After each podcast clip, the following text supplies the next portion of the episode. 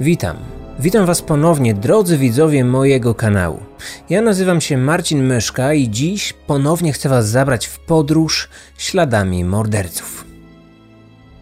Znalazłem bardzo ciekawy, ale też mało znany temat. Mowa tu o zdarzeniu z 85 roku, a więc ponownie czasy PRL-u. Mam wrażenie, że ten okres jest chyba najciekawszy, że wtedy najwięcej się działo. Sprawa, którą dziś przedstawię, miała miejsce w Kurniku, urokliwej, niewielkiej miejscowości w okolicach Poznania. Przenieśmy się zatem do tego miejsca.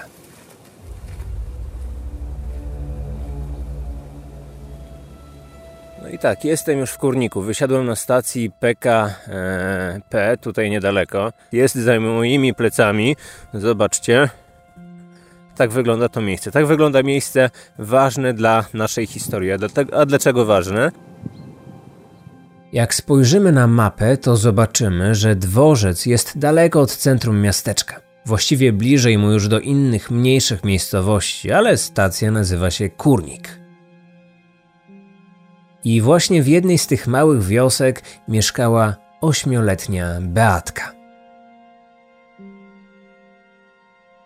Za moimi plecami stacja PKP w Kurniku. Obecnie już nie funkcjonuje, jak widać, ale to jest właśnie ważne miejsce dla naszej historii. Niedaleko tego miejsca znajdował się przystanek autobusowy, a w związku z tym, że Beatka mieszkała e, poza tą miejscowością, no to aby dostać się do szkoły, do której chodziła w Kurniku, musiała dojechać tam komunikacją. Tutaj był niedaleko przystanek autobusowy, więc stąd dojeżdżała e, i stąd również chodziła do domu. Cofamy się o 36 lat. Mamy 1985 rok, schyłek PRL-u, 9 grudnia. Tego dnia Beatka skończyła lekcję przed 13. Wysiadając ze szkolnego autobusu, minęła się jeszcze ze swoim bratem, który szedł do szkoły na popołudnie.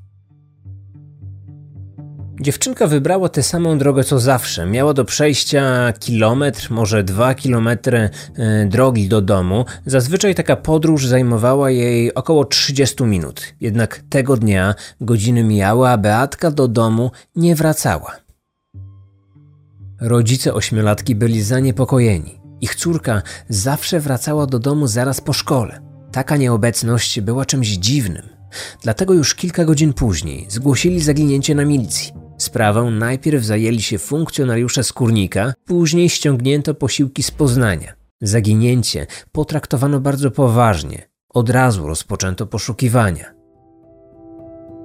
Poza penetracją okolicznych terenów e, znajdujących się przy stacji PKP, e, milicjanci rozmawiali oczywiście z mieszkańcami tej okolicy, e, a także ze znajomymi Beatki. Pytali, czy dziewczynka być może planowała jakiś wyjazd, czy mówiła może komuś yy, o, o jakichś swoich planach, czy może była z kimś skonfliktowana, ale nie, nie było takich sygnałów. Nic nie wskazywało na to, aby tego dnia nie wróciła zaraz po lekcjach do domu, tak jak miała to w zwyczaju.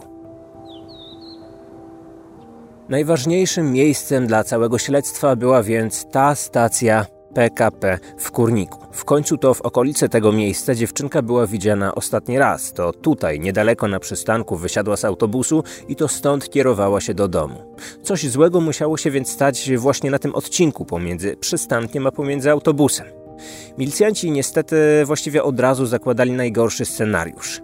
Z godziny na godzinę mm, mieli coraz większą obawę, że sprawa zakończy się nieszczęśliwie. Gdy zapadł zmrok, gdy było już ciemno i jak przeczytałem w protokole, gdy zapadła gęsta mgła, e, postanowiono zakończyć poszukiwanie, aby kontynuować je kolejnego dnia samego rana. Są pewne schematy, pewne elementy, które często powtarzają się w wielu sprawach kryminalnych. Jednym z nich jest to, że sprawca najczęściej atakuje w takim terenie, który dobrze zna. Robi to, aby zminimalizować ryzyko schwytania. Ma nadzieję, że działając, grasując, polując na obszarze, który jest mu znany, nic go nie zaskoczy, że będzie mieć przewagę nad ofiarą. Takie analizowanie przestępstwa w kontekście umiejscowienia to często bardzo ważny element śledztwa. Takie działanie obecnie możemy nazwać profilowaniem geograficznym. Zabójca najczęściej atakuje na terenie, który dobrze zna. Zazwyczaj tak to właśnie wygląda, zarówno jeżeli mówimy o sprawach z Ameryki, z Wielkiej Brytanii, jak i z Polski. Oczywiście są wyjątki od tej reguły. Trudno analizować e, szczegóły dotyczące tylko jednego zdarzenia. Dużo łatwiej przygotować profil, jeżeli mówimy o całej serii przestępstw. W latach 80., w końcówce PRL-u, nikt oczywiście w Polsce nie myślał o profilowaniu. Ta dziedzina rozwijała się dopiero w Ameryce. Jednak nawet wtedy, gdy niewielu wiedziało jeszcze o profilowaniu, to i tak zdarzało się, że milicjanci, wykorzystując swoje doświadczenie, instynktownie obierali metody, które dziś wchodziłyby w zakres profilowania. Milicjanci skoncentrowali więc swoje działania na tym obszarze, na terenie obok stacji PKP w Kurniku. Zakładano, że osoba odpowiedzialna za zaginięcie może pochodzić właśnie z tego regionu. Może mieszka w tej okolicy, może tutaj pracuje, może odwiedza tutaj rodzinę lub bliskich. Oczywiście sprawca mógł pojawić się tutaj zupełnie przypadkowo. Tego nigdy nie można wykluczyć, ale od czegoś trzeba było przecież zacząć, prawda? Każde śledztwo opiera się na pewnych założeniach, które trzeba zweryfikować, potwierdzić lub wykluczyć. Pytano więc mieszkańców, czy widzieli kogoś podejrzanego na tym terenie. Czy może jakiś sąsiad mógł być zamieszany w sprawę zaginięcia? Czy może po wiosce, czy w całej okolicy pojawił się jakiś człowiek, którego właściwie nikt nie kojarzył, a mógł mieć związek z tą zbrodnią? I uwagę milicjantów zwrócił pewien młody mężczyzna. Ktoś widział go w okolicy dworca. Ten mężczyzna był znany lokalnej społeczności. On kiedyś mieszkał w okolicy Kurnika, później przeprowadził się do Poznania, ale ogólnie często był tutaj widywany. I tak samo widziano go tutaj e, mniej więcej w tym samym czasie, gdy doszło do zaginięcia dziecka, więc około południa. Był to 28-letni Krzysztof K. No dobra, ale ten mężczyzna mógł się przecież znaleźć po prostu w nieodpowiednim miejscu o nieodpowiedniej porze. To, że ktoś widział go w okolicy zarówno stacji PKP, jak i w lesie, nie świadczy o tym, że na 100% miał związek z zaginięciem dziewczynki. Mógł to być tylko zbieg okoliczności.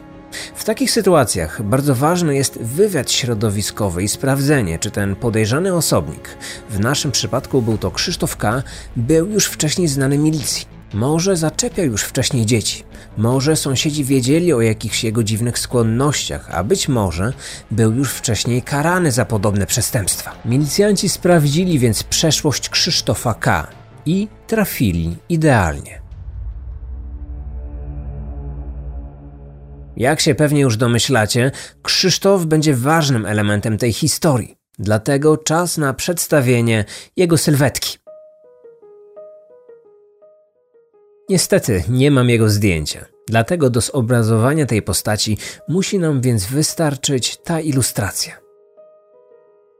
Ale mam coś jeszcze. Opis tego mężczyzny, który znalazłem w książce Jerzego Jakubowskiego. Jerzego Jakubowskiego możecie kojarzyć z naszego audioserialu o Edmundzie Kolanowskim, ponieważ tam ten emerytowany policjant był jednym z naszych ekspertów. Posłuchajcie jego wspomnień. Jerzy Jakubowski pracował przy tej sprawie i przesłuchiwał Krzysztofa. Był to niewysoki mężczyzna w wieku około 30 lat, zaniedbany i z kilkudniowym zarostem. Patrzył na nas wyraźnie zdenerwowany. Był to prymitywny, odrażający typ, nie potrafiący się rzeczowo wypowiadać. Okej, okay, ja mam już obraz tego, jak to ujął Jerzy Jakubowski, odrażającego typa przed oczami. Mam nadzieję, że wy również. Krzysztof w 1985 roku miał 28 lat. Pochodził z Podkarpacia, gdzie za młodu mieszkał w niewielkim mieście z rodzicami. Miał troje rodzeństwa. W szkole szło mu kiepsko. Był leniwy, wagarował, powtarzał klasę, ogólnie były z nim same problemy. Po skończeniu siódmej klasy stwierdził, że dalsza edukacja jest mu już niepotrzebna, przestał się uczyć i pomagał rodzicom na gospodarstwie. Tym się później zajmował, nie miał nawet wyuczonego zawodu. Jednak w całym jego życiorysie najważniejsze było zdarzenie sprzed 11 lat, kiedy to Krzysztof K. został skazany za gwałt na dwunastolatce oraz molestowanie innych dziewczynek. Miał wtedy zaledwie 17 lat. Sąd w Rzeszowie skazał go na 7 lat więzienia. Za kratkami zachowywał się dobrze. W zakładzie skończył nawet podstawówkę. Został warunkowo przedterminowo zwolniony i wyszedł z więzienia nieco ponad dwa lata wcześniej niż powinien. Najpierw wrócił do rodziny, spędził tam kilka lat, znalazł nawet jakąś dorywczą pracę. Po jakimś czasie postanowił jednak zmienić otoczenie. Przeniósł się do wioski Dachowa obok Kurnika. Tam mieszkała jego ciotka i u niej się właśnie zatrzymał. Ta przeprowadzka miała miejsce w 83 roku, więc uwaga, e, docieramy już do 85 roku, czyli do roku, w którym zaginęła Beatka. Krzysztof po swoich przenosinach e, znalazł pracę w Kurniku, na stacji PKP. Był tam zwrotniczym. Spodobało mu się chyba w Wielkopolsce i postanowił tutaj zostać. Z czasem zdecydował się także na to, aby zmienić swoje otoczenie i przeniósł się z tej wioski pod Kurnikiem do Poznania. Tam wynajął pokój i także znalazł pracę e, również na dworcu PKP, tym razem na dworcu głównym w Poznaniu, gdzie pełnił obowiązki magazyniera. W roku 85 e, Krzysztof co prawda mieszkał już w Poznaniu, ale niewątpliwie bardzo dobrze znał ten teren, a szczególnie dobrze znana była mu okolica właśnie tego miejsca, okolica stacji PKP, ponieważ pracował tutaj przez wiele miesięcy. Zdarzało się nawet, że po przeprowadzce, po tym gdy już mieszkał w Poznaniu, to i tak przyjeżdżał do tego miejsca, aby porozmawiać z dawnymi znajomymi. E, wiele osób widziało go tutaj już wcześniej, gdy kręcił się zarówno tutaj po budynku stacji, jak i w okolicznych lasach.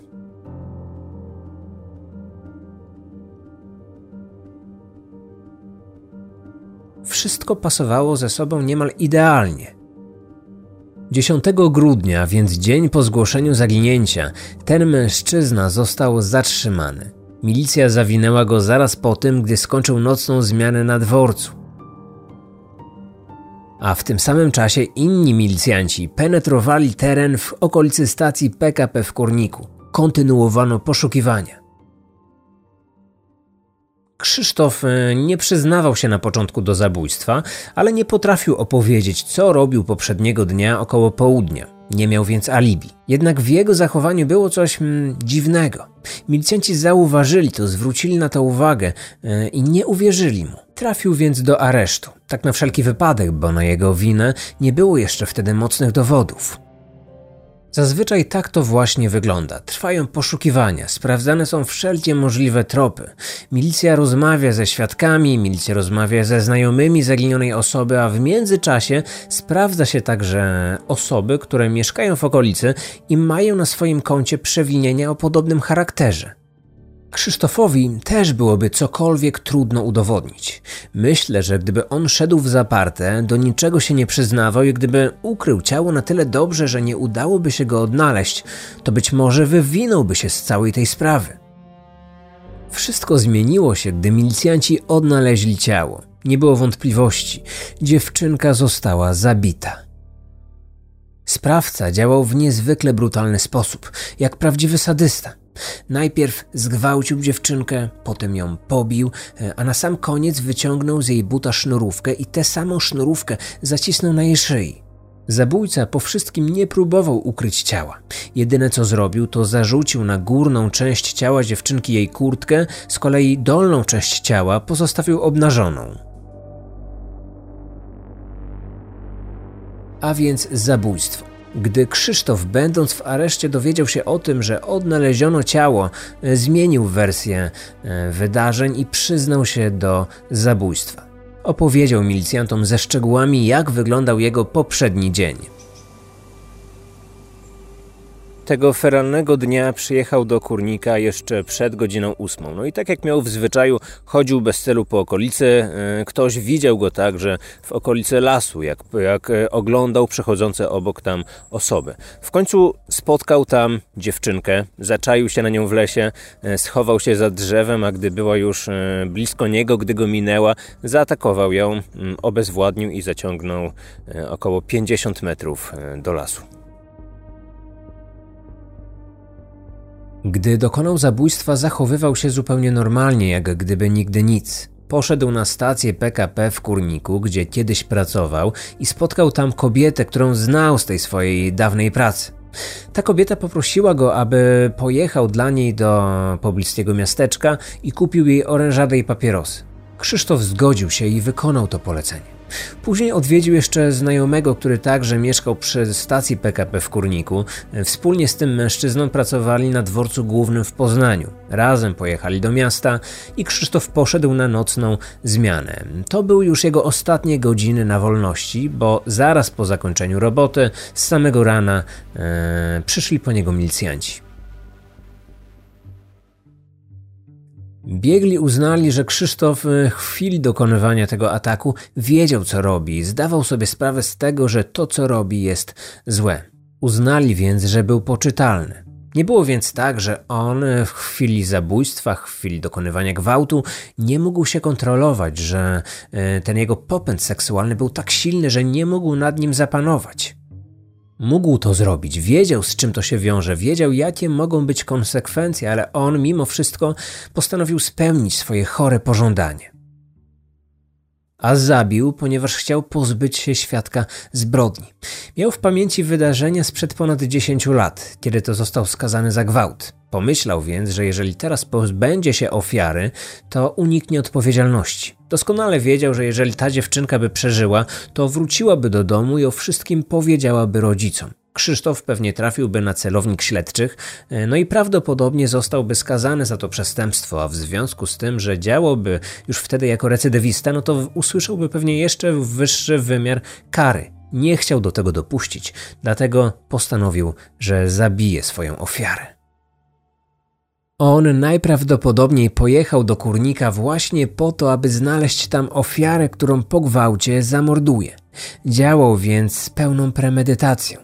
Dlatego na miejsce przestępstwa wybrał dobrze znany sobie teren. W archiwalnej prasie znalazłem kilka wzmianek na temat tej sprawy. Śledztwo nie trwało długo. Sprawca został schwytany już na drugi dzień po morderstwie. W związku z tym lokalne dzienniki nie poświęciły tej sprawie zbyt wiele uwagi. Tylko lakoniczne wzmianki o całym zdarzeniu, o zaginięciu i o zatrzymaniu podejrzanego. Krzysztof K. został skazany na śmierć. Na koniec jeszcze jedna ciekawostka. Krzysztof K., zabójca Beatki, ten odrażający typ, jak wyraził się o nim Jerzy Jakubowski, zapisał się w niechlubnej historii Poznania z jeszcze jednego powodu. Z moich ustaleń wynika, że był to ostatni przestępca, którego stracono w Poznaniu w areszcie śledczym przy ulicy Młyńskiej. To właśnie na nim wykonano ostatni wyrok kary śmierci w tym mieście.